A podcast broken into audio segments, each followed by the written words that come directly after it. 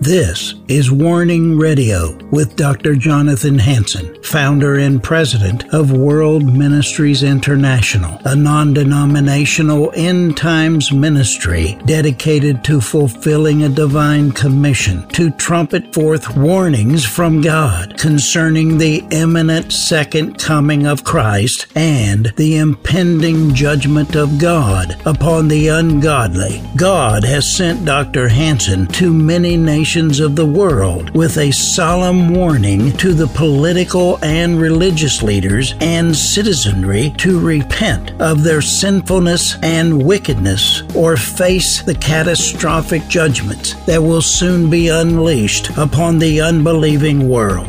Listen now to the warnings of our compassionate and merciful Creator, conveyed through His faithful prophetic spokesman, the host of Warning Radio, Dr. Jonathan Hansen.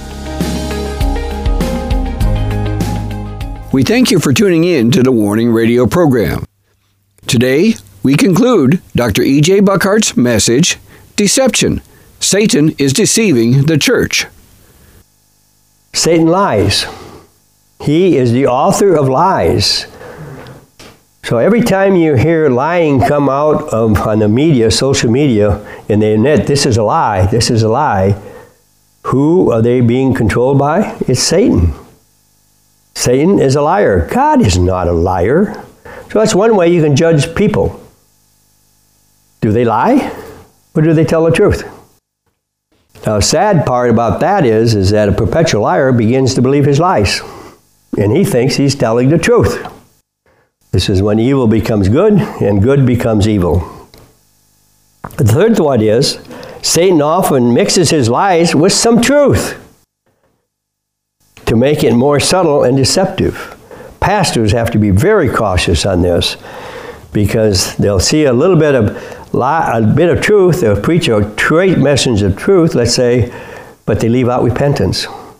Just love and mercy and grace. Once saved, always saved. Don't worry about anything.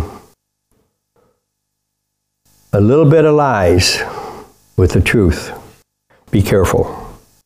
Satan appease, appeals to the selfish desire of people to make sin attractive. That's an interesting one sin becomes attractive, and then we fall prey to it. He does this by appealing to the lust of the flesh, the lust of the eyes, and the pride of life. An example in advertising. You want to buy a new car? What do they usually have in front of the ad? Standing next to the car is a beautiful model in a very kind of seductive way to buy this car.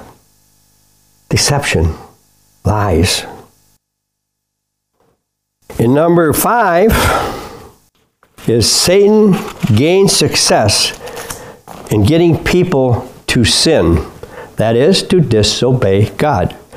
He works through time to cause sin to seem normal to people so that it is less noticed, less restrictive, and become acceptive. I can remember many years ago when the debate came up on same-sex union, not marriage, same-sex union. And they said, well, it's fine, you know, they should have, you know, people should have the right to do what they want to do. And that led to same-sex marriage.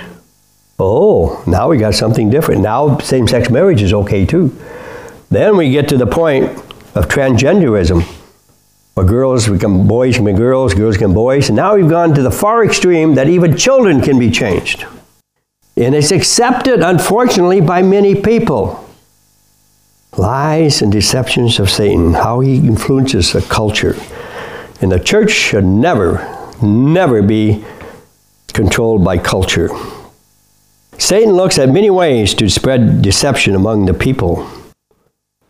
And seven, the wrong vision of the purpose of life is a strategy of deception that Satan promotes very, very effectively. And it seems that extremely few people are noticing this and trying to warn people about it. What is this ministry about? World Ministry Net, the warning message. Warning people, be careful, don't fall into the lies and deceptions of Satan. For Satan is moving to deceive people and usually to get them to disobey God. So the sin of disobedience is what separates them from God and allows Satan to make them, make us his servants. Isaiah 52 says, But your iniquities have separated between you and your God, and your sins have hid his face from you, that he will not hear you. Sin, disobedience, can take away of God's hearing your voice and answering your prayers. 2 Timothy 4 3 and 4. And they shall turn away their ears from the truth and shall turn to fables. We must repent and not just teach love, grace, and mercy. Sin is the greatest problem in all creation, and it all started in the garden. And it was being disobedient to God. So that's where sin got started disobedience. And Satan uses this all to deceive us. So, what is sin? It is the transgression of God's law. It is disobedience to God's commandments. I've been telling people that, you know, when Adam and Eve walked in the garden, they were nude. No problem. It was beautiful to the Lord.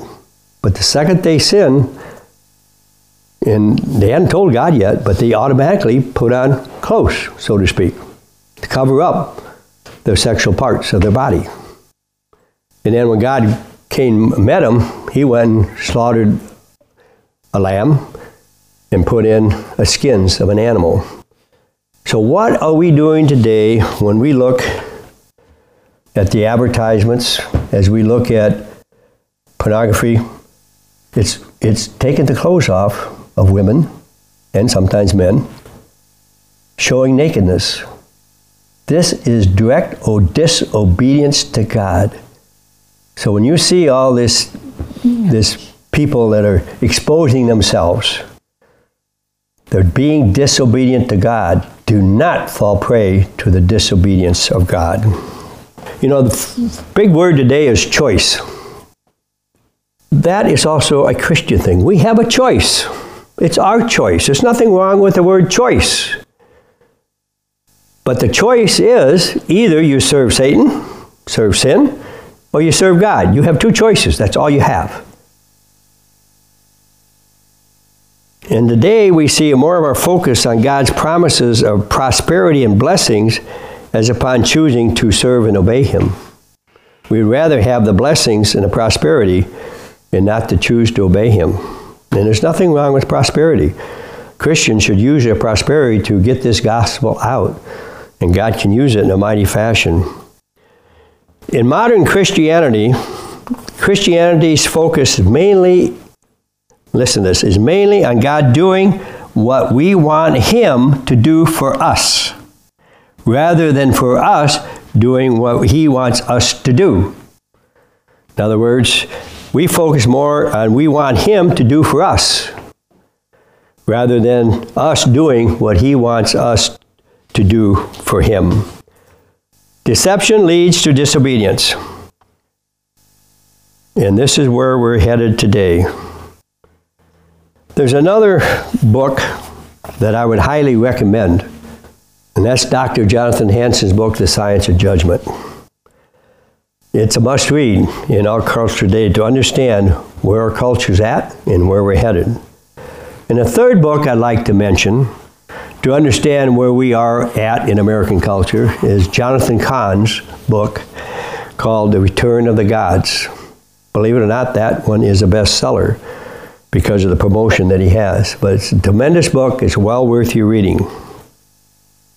I believe that the church in general today has turned from trusting in the Lord and turned to trust in the self and his prosperity. In other words, we don't need God. Everything's going great. I've got everything I need. I don't need God.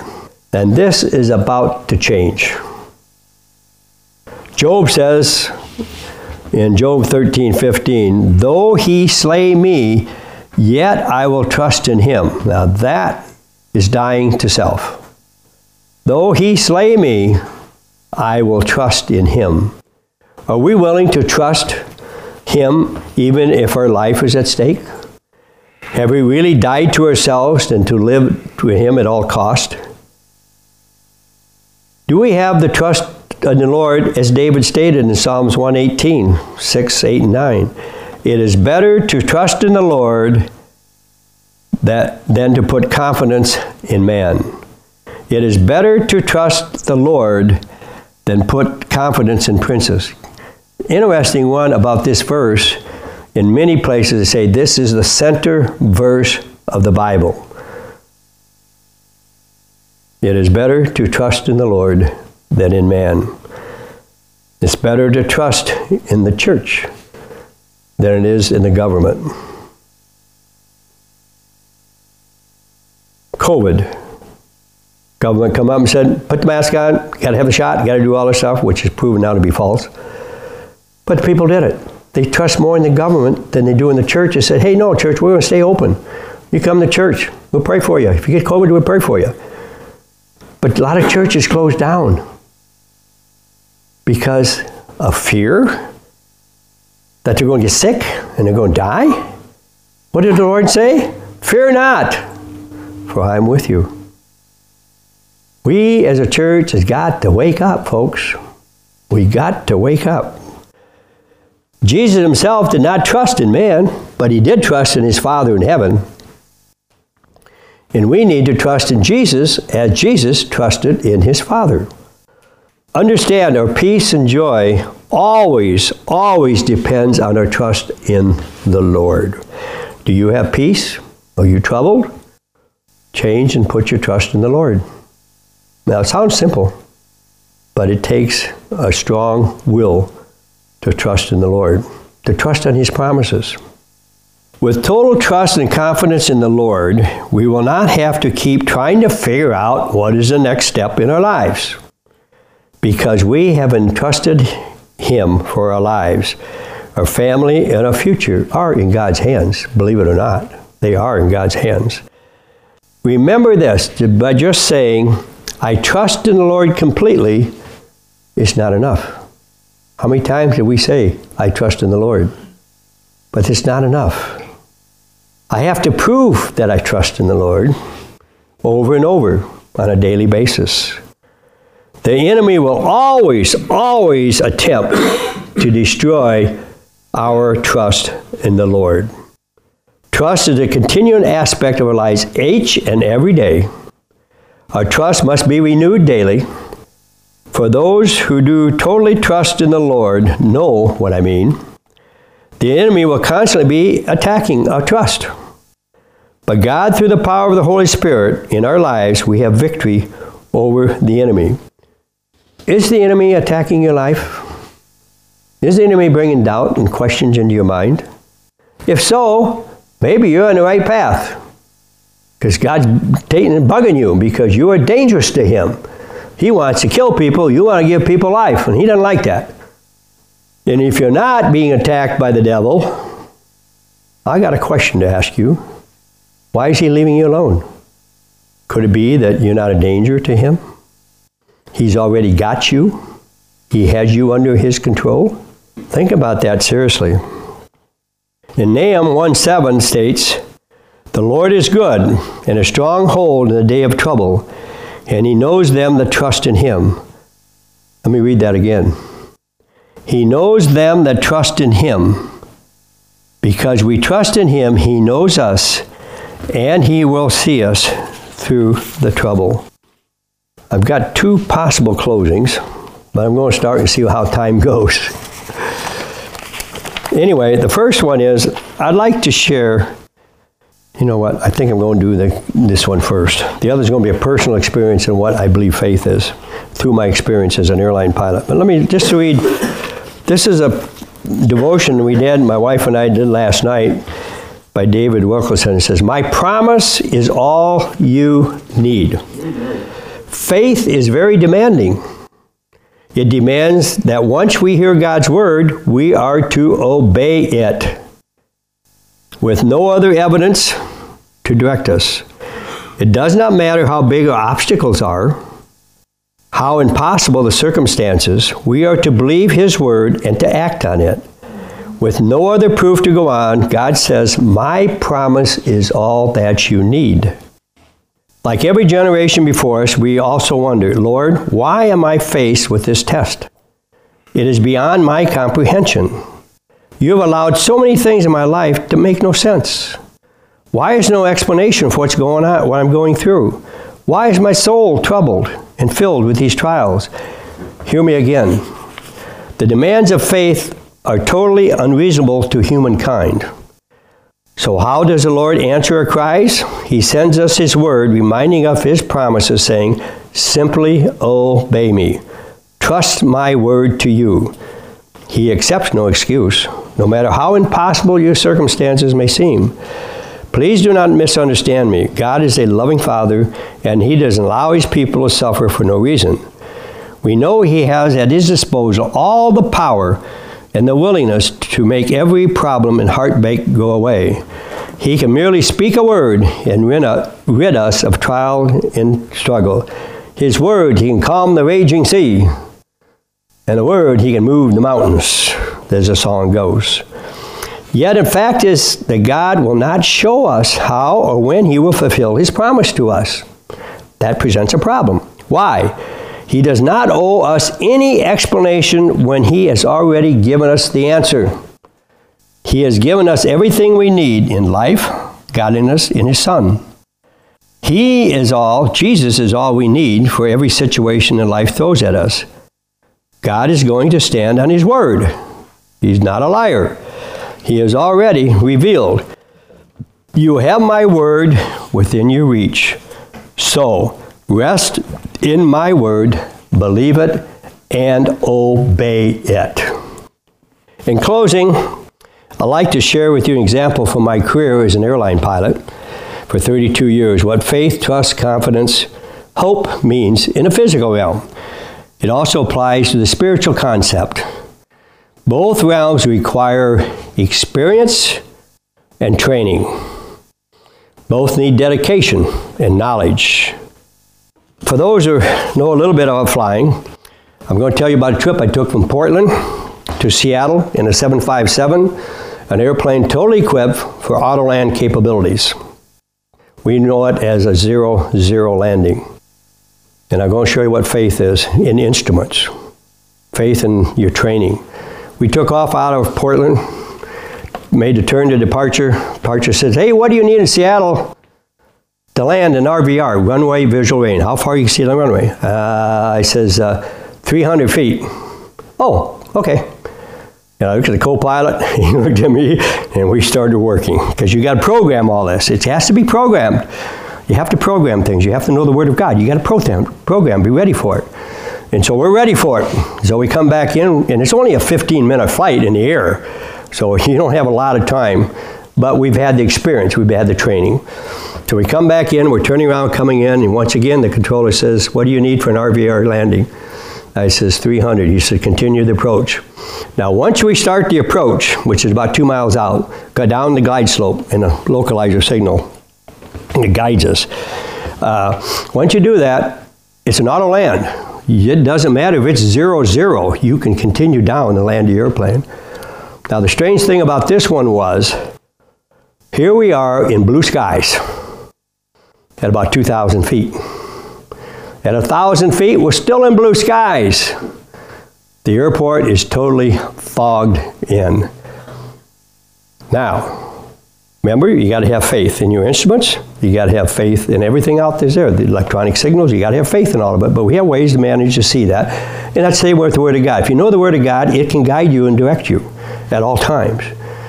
But you had to have that faith that, man, this is going to work. But then there's a little deception that comes in. At 200 feet, we're still in the, we're still in the sky. Normally, in the old airplanes, at 200 feet, you go around. If you can't see the ground, you go around. At Northwest, we were trained to 100 feet. And at 100 feet, we'd go around just to make it a little bit. Well, so here we are, 200 feet in clear skies, and the runway is not in sight. We're at 100 feet. runway not in sight. Then we hit the clouds. Now, the nice thing about it, there's approach lights out there. They're flashing bright lights, really bright lights. It'd blind you if you looked at them. But we can see it through the clouds. We can see it through the fog. So we know, aha, we're lined up. We're lined up. We're on the right path. So we don't have to worry about it. Then in this particular airplane, when you get 100 feet, it calls 100 feet. Then at 50 feet, it says 50 feet. Now, once again, we are not touching the controls of this airplane. We're putting all of our faith and confidence in the building of this airplane, the electronic signals, and how we've been trained. There's always still a possibility we could make a go around if we have to. It's always that possibility. So you got that decision to make. But if you have the strong faith and confidence and everything's working good, you can continue. 20 feet, the engines come back to high, start to come back to 10 feet. We do not see the runway. We have gone into a zero zero fog bank. But then all of a sudden, we see the center line lighting. You can see the lighting leading you down the runway. We're lined right up with it perfectly. So we know we're going to be okay. Now, remember, in that particular auto land, when we touch down, the brakes automatically come on, the speed brakes automatically come up to slow the airplane down. We just have to reverse the engines. That's a manual thing. So we reverse the, engine, we come down, slow down. We're following that little white line. That's all you can see. And then it's turned green. Well, at the green, you'd follow the nose gear off and you turn off the runway. Then the green light stopped. We didn't see anymore. It's fog. And so we call the tower and says, we have to stop. We're at the end of the green lights. We cannot see anywhere to move any farther. So they said, we'll send, they're going to send out a tow tractor. That's a little thing, little tug, tugs and pulls the airplane in and out of the gates. And tower says, do you see them? I says, no. He says, they say they're right underneath the nose of the airplane. You can't see them? I says, no. But the fog bank moved out. All of a sudden, here's these guys standing on this thing with these little wads. I said, Yeah, we got him in sight now. Tell him he can turn around and we'll follow him in. And so we followed him all the way back into the gate. Faith, trust, hope, confidence. Now, that was the first experience I had of actually, other than a simulator, of landing the airplane. But I just want to make the point you know, you get trained, you have the experience, and you trust in those instruments. Even though we got a backup, we do trust in them. Because if one goes down, you have to go around. You have to have both of them working. But anyway, think about faith, trust, confidence. I mean, that thing, we're coming around doing that, you had to have faith in the, in the airplane. You had to have faith in the equipment. You had to trust the equipment. And then you also have the ability to make a decision. Very much like faith, trust, and hope. Because if you do real true faith, you don't see the runway. You don't see what's out there, but you have the faith and trust that God will see you through that and that. Now I did I did three auto lands, not that serious, but the other ones, the RVR is much better. And so he actually saw the runway probably at about 100 feet. And a lot of those times you weren't in clear skies, you were in the clouds all the way down. This last one was, that first one was really interesting because we weren't in the clouds. And that's, all of a sudden you hit the cloud, just really, it's really strange. But you keep your faith and your trust and your confidence and obey those instruments until they tell you to do something different. I also flew the 747 400. That was at that time the biggest airplane, and it was just a wonderful airplane to fly. I've been blessed that I was able to do that. But I did two more automatic landings in Amsterdam, in the Netherlands. And now with the 747, you set 45 feet in the air when the wheels touch. Interesting. So we had to have a 600 RVR. It has to be. Now that's a runway visual range. Got nothing to do with the cloud level. Okay, it's how far you can see down the runway. I think if I could say on that auto land, it was a perfect, perfect landing. I only had one landing I did manually. It would have been better. It sat that airplane down so nice. It was just unbelievable, almost to the point you say, eh, might as well use this thing all the time if I can because it does such a great job. But here in Seattle, you have another advantage. As you're coming down, the runway slopes down. And so the runway guy, if it slopes up, it hits a hard landing. Going down, it's smooth. And the only other one I can say is my first flight in the 747 as co-pilot, I landed in Seattle, in uh, Minneapolis, and uh, I didn't know I was on the ground. And the captain says, "Can I pull a speed brake?" I says, "You want to get down?" He says, "EJ, you're on the ground." And the flight attendant came up with squirrely stairs. Says, "I've never, never been in a landing like that." So I've had one perfect landing and a many perfect landings by the airplane. I want to thank you folks for listening, and I hope this is encouraging to you. God bless.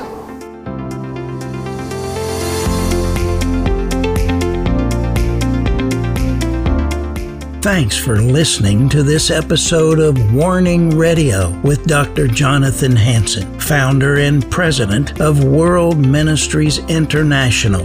Warning Radio is a listener supported program. We need your donations in order to continue airing these Christ centered prophetic programs. Send your checks or money orders to World Ministries International, Post Office Box 277, Stanwood, Washington 98292. To donate securely by phone, call 360 629 5248. Visit our website to find other ways of giving and a wealth of information about World Ministries International and host Dr. Jonathan Hansen. The website is worldministries.org.